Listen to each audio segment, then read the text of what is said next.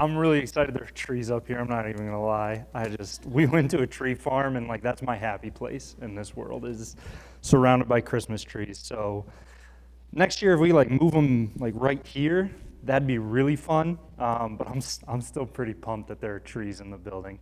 We're to be in Isaiah in Hebrews today. Um, if you want to bookmark both of those two books, we'll be in Isaiah 28 to start, but then we're going to be spending a lot of time in Hebrews. So keep a thumb there, keep a electronic bookmark there, whatever you want to do. Um, but we'll be in those two books. I'll be reading from the ESV the. There might be a the words, but please, if you don't have a Bible, if you need to use one or want to keep one, go ahead, take those. Those are gifts to you guys. Um, and if you would, just join me, and we're going to be in Isaiah 28, verses 14 through 17 to start. Therefore, hear the word of the Lord, you scoffers, who rule this people in Jerusalem. Because you have said, We have made a covenant with death, and with Sheol we have made an agreement. When the overwhelming whip passes through, it will not come to us. For we have made lies our refuge, and in falsehood we have taken shelter. Therefore, thus says the Lord God Behold, I am the one who has laid as a foundation in Zion a stone, a tested stone, a precious cornerstone of a sure foundation. Whoever believes will not be in haste, and I will make justice the line and righteousness the plumb line, and hail will sweep away the refuge of lies, and waters will overwhelm the shelter. Let's pray. God, what beauty is found in your words, what strength, what promise, what life. And we thank you for your word, Lord. We thank you for its unchanging nature. We thank you for its unflinching nature. And so, as we prepare to enter this time of worship by engaging with your word, God, open our hearts to what you would teach us. Let this be a time that glorifies you, that draws us closer to your heart, uh, that breaks down any barriers we've put up. Let this be a time where we are fully submitted, submitted and surrendered to your Spirit. We praise you and we celebrate you, and we thank you for how good you are. And we ask that this time just be an offering with a fragrance pleasing to you. This would be a time when our hearts are stilled and quieted, and we get to be before you, uh, just enjoying your presence. You alone are good, and we praise you for that. It's in Jesus' name we pray. Amen. So we're in Christmas, right? We started Advent.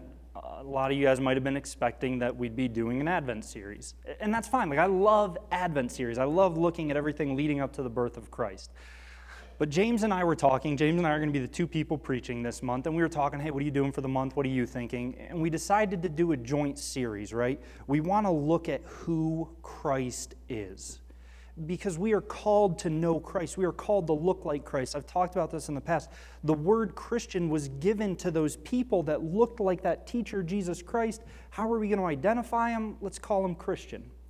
So, if we're called to be Christian and we're called to know Christ and to resemble Christ, then we need to be people that know Christ.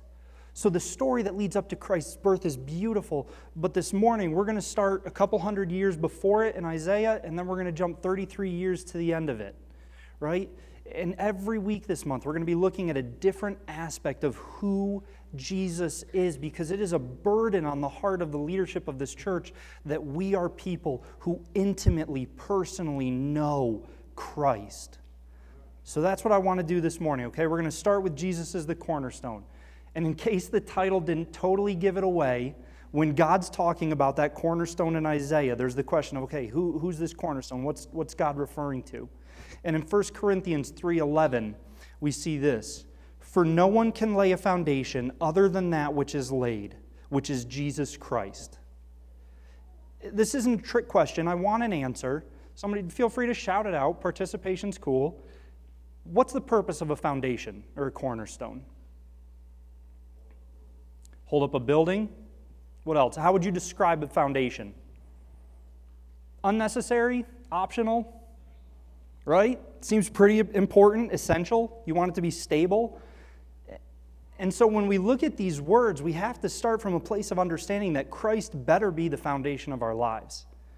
Right? And I love, I love 1 Corinthians 3.11, and I love what Paul is writing in that chapter is people are looking at other people to place their faith and their confidence in. And Paul says, no, the foundation is Christ. And God, back in Isaiah, said, no, the foundation is Christ. Because if you read, I encourage you, read all of Isaiah 28 today. Because if you look at the first 13 verses, Isaiah is talking to the scoffers, right? That verse, that verse starts with in 14, listen, you scoffers.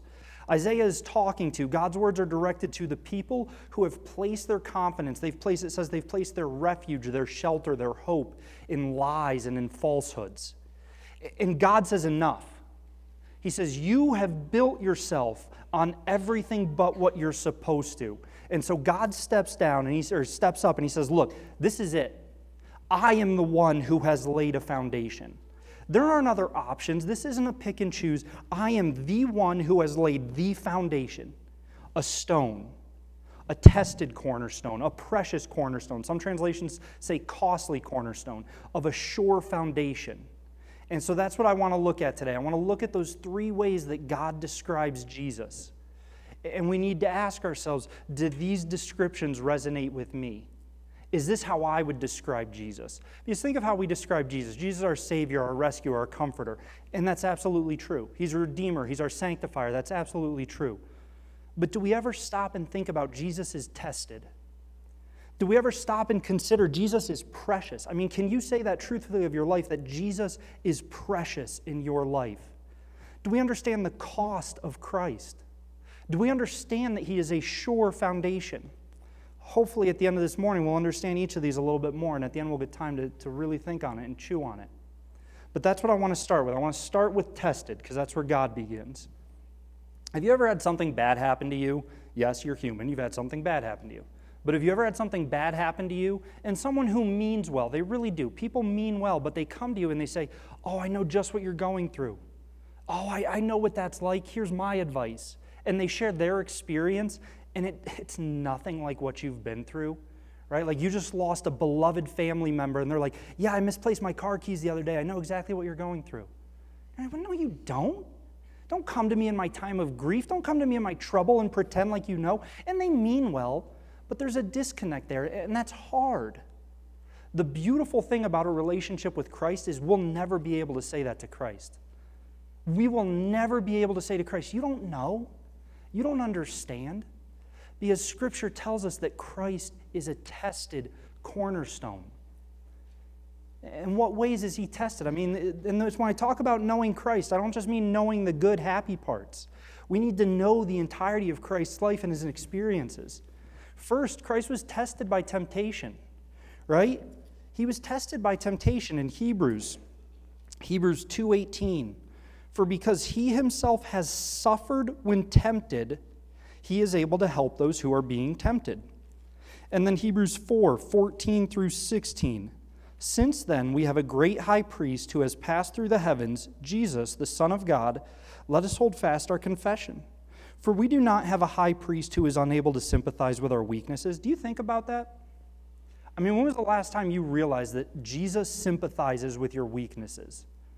I think there's a temptation sometimes to try and hide our weaknesses from God, right? Like, oh, I, eh, don't, don't look at me. No, Jesus sympathizes with our weaknesses. But we do not have a high priest who is unable to sympathize with our weaknesses, but one who, in every respect, has been tempted as we are, yet without sin. Let us then with confidence draw near to the throne of grace, that we re- may receive mercy and find grace to help in time of need. See, it blows my mind when we're tempted and when we're going through trials and we don't turn to Jesus.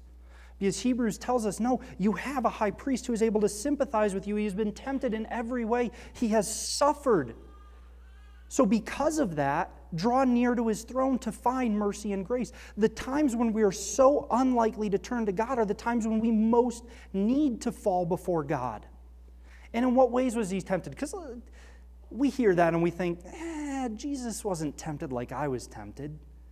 Well, he was tempted physically right? Satan offered him bread when he hadn't eaten in 40 days. Jesus was tempted with physical weakness. Jesus was tempted mentally. Hey, this is what Scripture says, Jesus. No, no, this is what Scripture really says. He was tempted mentally. He was tempted emotionally. He was taken to the highest mountain and he was shown the land. And he said, I'll give you all of this. He was tempted mentally, physically, and emotionally in every sense that the human body can be tempted. Jesus suffered that temptation, but he did not sin. He was tested, he's been proven true. Sam, that's great. That, it, look, we know you. You're a happy person. So you stand there joyfully, you stand there peacefully. If you had half the stress I have in my life, you wouldn't say that. If you had half the stress, if you had half the anxiety, if you experienced the, the mental torment and suffering that I'm going through, you, you don't know. You can't relate. I, I might not be able to. That's true. But Jesus can. Because Jesus was tempted and Jesus was tested with anxiety. I mean, think about it. Do you think about that? Do we talk, when we talk about the crucifixion, do we talk about Luke chapter 22? Where are my medical people? I'm going to need your help with this next slide. What is that massive, how do you pronounce that massive word to start? I'm dead serious. I have no clue how to pronounce it. He, hematohidrosis? All right. Hematohidrosis is a condition in which the blood vessels that feed your sweat glands rupture, causing you to sweat blood. This happens under extreme physical, mental, and emotional duress. Luke 22 records Jesus sweating blood. We've all been stressed. A couple weeks ago when I preached, I asked us to raise our hands. We all raised our hands. We've all been stressed. Has anyone been stressed to the point that they sweat blood? Jesus was. So when you look at the people around you and you say, You can't understand the anxiety and the stress I'm under, Jesus can. Because he's been tested. Sam, that's great. I wish I was going through stress. I'm in pain. I can't wake up. I can't sleep. I can't eat. I can do nothing but focus on trying to manage the physical pain I'm in. I wish I was pain free long enough to be stressed about my pain. But my life is defined by pain. You can't relate to that. I might not be able to. Jesus can. When we talk about Easter, we talk about the beauty of the resurrection, and it is beautiful. Don't ever, ever think I'm saying anything but the resurrection is beautiful. When do we take the time to think about how awful crucifixion was? I mean, when was the last time you took the time to contemplate how truly terrible crucifixion was? What's worse, something that hurts or something that's excruciating? Hurts or excruciating? Excruciating, right? You know where we get the word excruciating? Ex crucio, out of crucifixion. See, what you experienced on the cross was so awful, they had to invent a new word to describe it. They were like, wow, what people experience on that, that's beyond pain. We don't even have the language for that. That's what Jesus went through. Cicero, if, you, if you're a fan of history, maybe you know the name Cicero, the famous Roman orator. He described crucifixion as this a most cruel and disgusting punishment. He went so far as to say the very mention of the cross should be removed not only from a Roman citizen's body, but from his mind, his eyes, his ears. Crucifixion was so horrific that they didn't even want their citizens acknowledging its existence. You want to talk about pain? Jesus knows pain more than anyone else in this world ever has. Go to him with your pain. He is a tested cornerstone. Sam, I wish, I wish it was physical pain. Do you know how happy I would be if it was physical pain? I would embrace physical pain because I carry emotional scars every day of my life. I lost a spouse.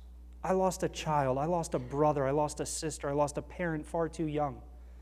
I've been abused. I've been neglected. I've been abandoned. The emotional pain and grief and loss I've experienced in this life is crippling, and you just can't relate to that. I might not be able to. Jesus can.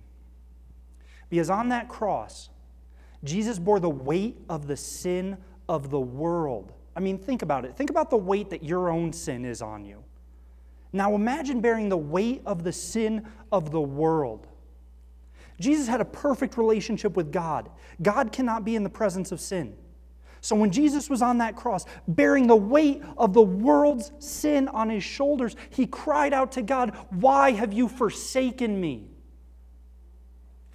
Jesus experienced God forsaking him so that you and I wouldn't have to. You want to talk about loss? Jesus knows loss better than anyone else. So, yeah, these aren't the fun things to talk about when we, think, when we think about Jesus.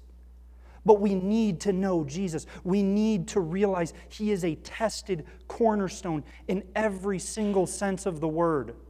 And when we understand He's a tested cornerstone, the only logical option we have is to go to Him because He's been tested and because He didn't sin, because He's been proven true. When He was on that cross experiencing that pain, you know where His thought was? Father, forgive them. I mean, he's experiencing pain more than anyone else in the world ever has, and his thought is on forgiveness for the people inflicting it on him. When he's in the garden sweating blood from his anxiety and his stress, his prayer is not my will, but yours be done. See, Jesus was tested, in every single time, Jesus' heart was focused on the Lord. So when we're going through tests, go to the cornerstone that is tested. What's the next way God describes the cornerstone? He describes it as costly. Other translations say precious. What a beautiful way to describe Jesus. We'll do costly first. There are a couple different ways to look at the cost of Christ. Listen to, listen to this verse. I mean, listen to these verses. It is, read Hebrews this month, okay? As we're preaching through Jesus is, read Hebrews. Look at how Hebrews describes Christ in every chapter. Look at the beauty of it. This is in Hebrews 1, verses 3 to 4. He is the radiance of the glory of God in the exact imprint of his nature, and he upholds the universe by the word of his power. After making purification for sins, he sat down at the right hand of the majesty on high, having become as much superior to angels as the name he has inherited is more excellent than theirs. What in the world could you possibly describe in that way? Who else could you possibly describe as the radiance of the glory of God? The cost of sending Christ to die for us. No one has ever paid a higher price. He is costly in every sense of the word. He is costly in that it requires something to follow him. There must be a cost to discipleship. We don't like to think about that in America. Be honest, we don't. I want to follow Christ. I just don't want to change my schedule, my behavior, my habits, my patterns. I want to change what I say, what I do, who I hang out with. But I want to follow Christ. No, there's a cost to following Christ. And third, when I think of cost, when I think of cost, I think of the fact that God looked at me and said, Yeah, I'm going to send Jesus for him. I mean, the devil wants you to think you're worthless. The devil wants you to think you have no value. The devil wants you to look at yourself and hate yourself. And God said, No, I'm sending Jesus for you. So we can't forget the cost of Jesus' sacrifice because then it's so much easier to buy the lies of the devil. So when we think of a costly stone, please understand how beautifully, infinitely valuable and costly Jesus is. Or if your translation says precious, an equally beautiful way to describe Christ. Do we think about that? Do you describe Christ as precious in your life? Think about right now, think about what is most precious to you. Maybe it's a spouse, maybe it's a child, maybe it's a grandchild or a grandparent. What lengths would you go to for that which is most precious to you? If my wife was threatened, there is nothing I wouldn't. I would give my life for my wife. Would I give my life for Christ? I mean, when we think of the preciousness of Christ, can we truthfully say, Christ is the most valuable part of my life? I treasure my relationship with Christ above everything else. Above my role as a husband, above my role as a father, above my role as a friend, as an elder, whatever. I am a son of God and I value my relationship with Christ over everything else, and the way I live reflects that. Can we truthfully say that about ourselves? Is Christ precious to us? Is he cherished?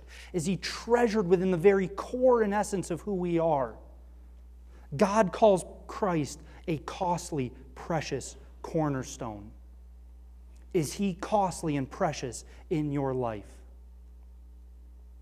And finally, he describes Christ as a sure foundation.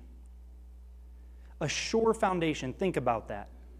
Do you believe, do you know that Christ is a sure foundation? John 10:10 10, 10 says this.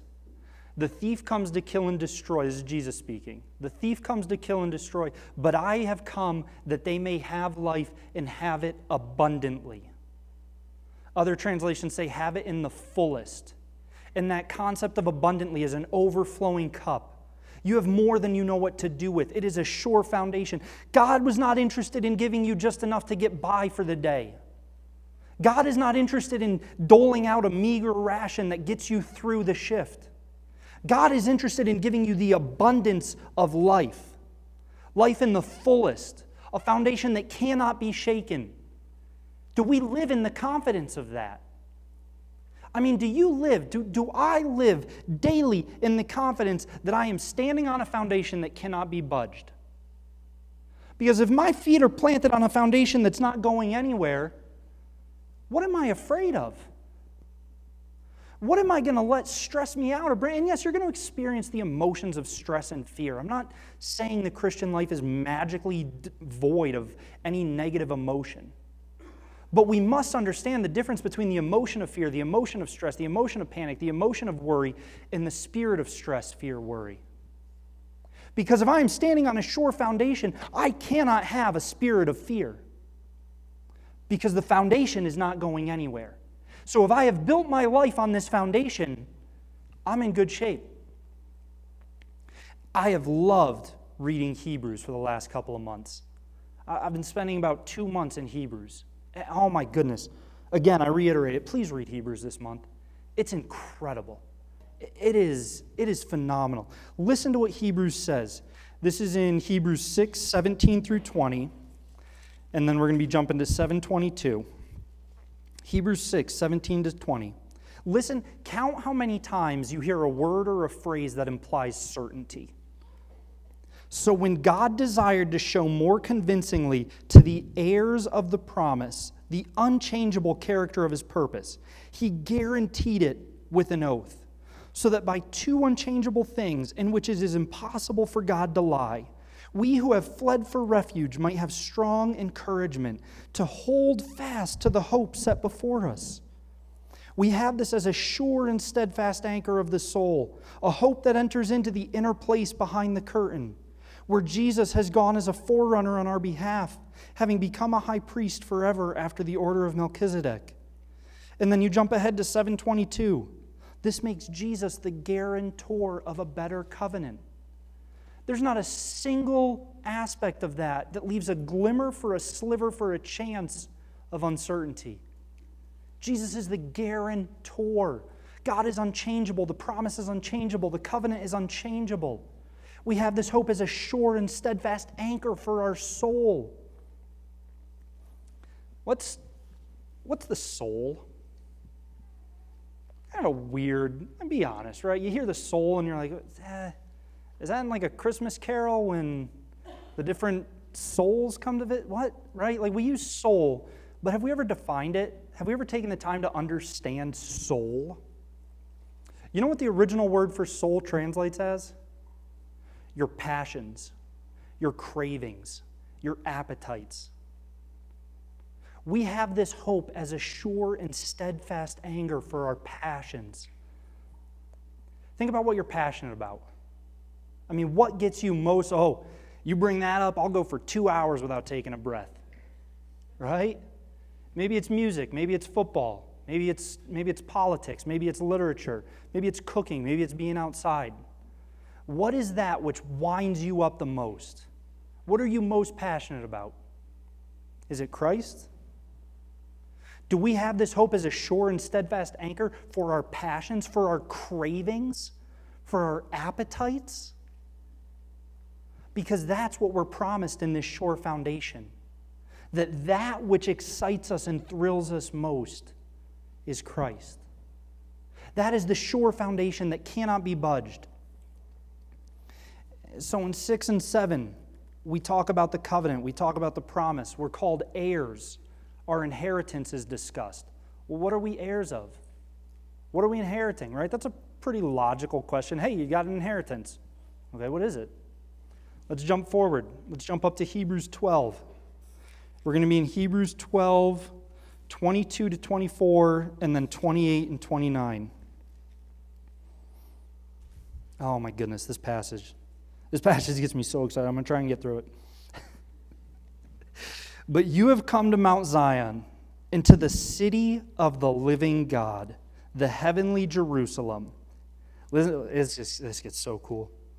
To innumerable angels in festal gathering. That's a fancy word of saying an infinite angels celebrating at a party right? Innumerable angels in festal gathering, and to the assembly of the firstborn who are enrolled in heaven, and to God, the judge of all, and to the spirits of the righteous made perfect, and to Jesus, the mediator of a new covenant, and to the sprinkled blood that speaks a better word than the blood of Abel. And then we jump up to verse 28. Therefore, let us be grateful for receiving a kingdom that cannot be shaken we have been promised a kingdom that cannot be shaken because it is built on a foundation that cannot be shaken.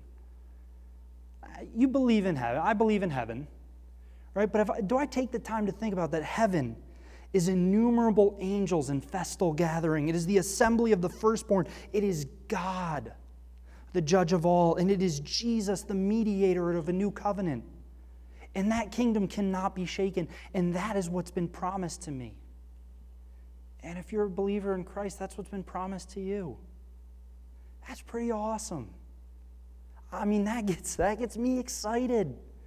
Right? Just thinking about that. Imagine, think of the best party you've ever been to.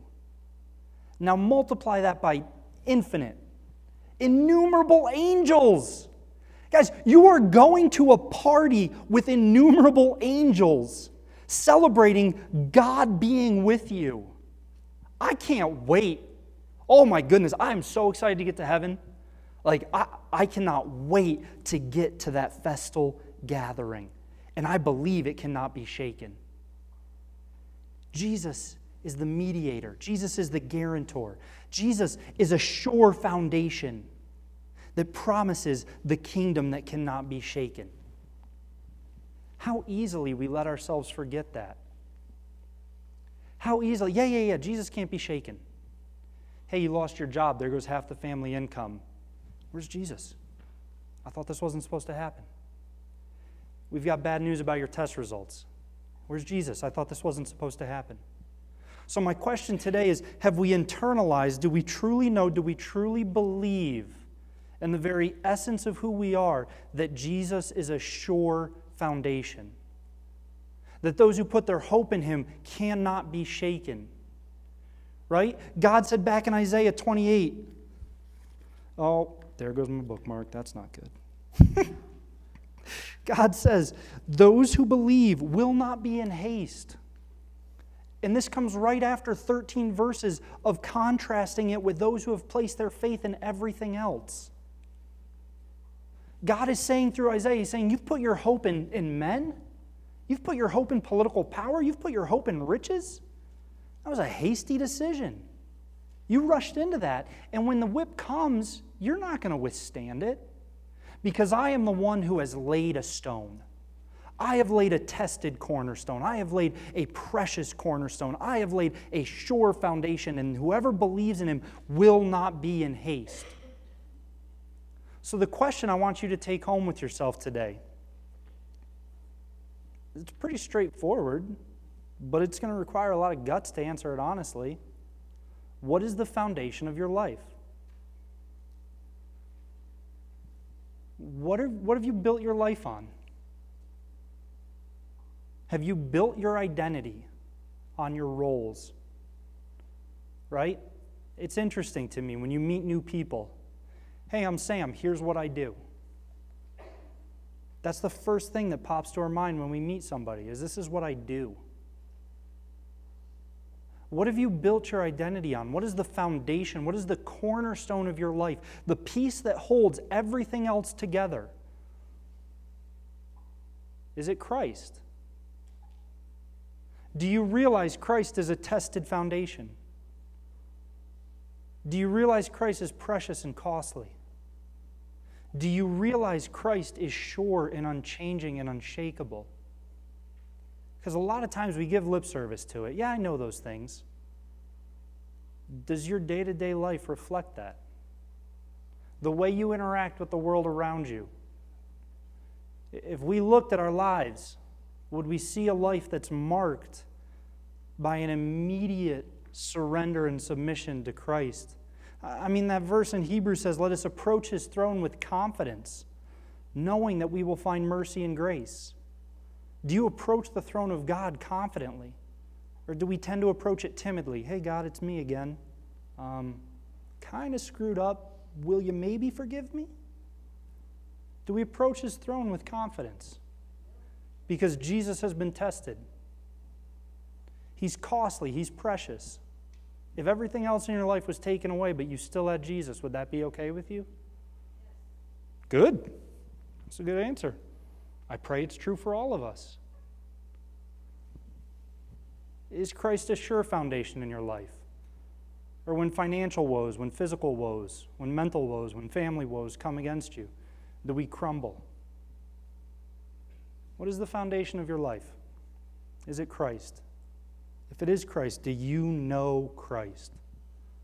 Do you know his pains? Do you know his experiences? Can you say you know the heart of Christ? Matt's going to come up. He's going to play a little instrumental. Um, and in this time, just pray. Pray that maybe you've forgotten that Jesus is tested and you need that reminder. Maybe you're willing to admit that Jesus isn't precious to you and you need that conviction. Maybe you've forgotten that Jesus is sure and unchanging and you need that courage. I'll pray to start us. Matt will, Matt will play a little bit, but take some time and pray.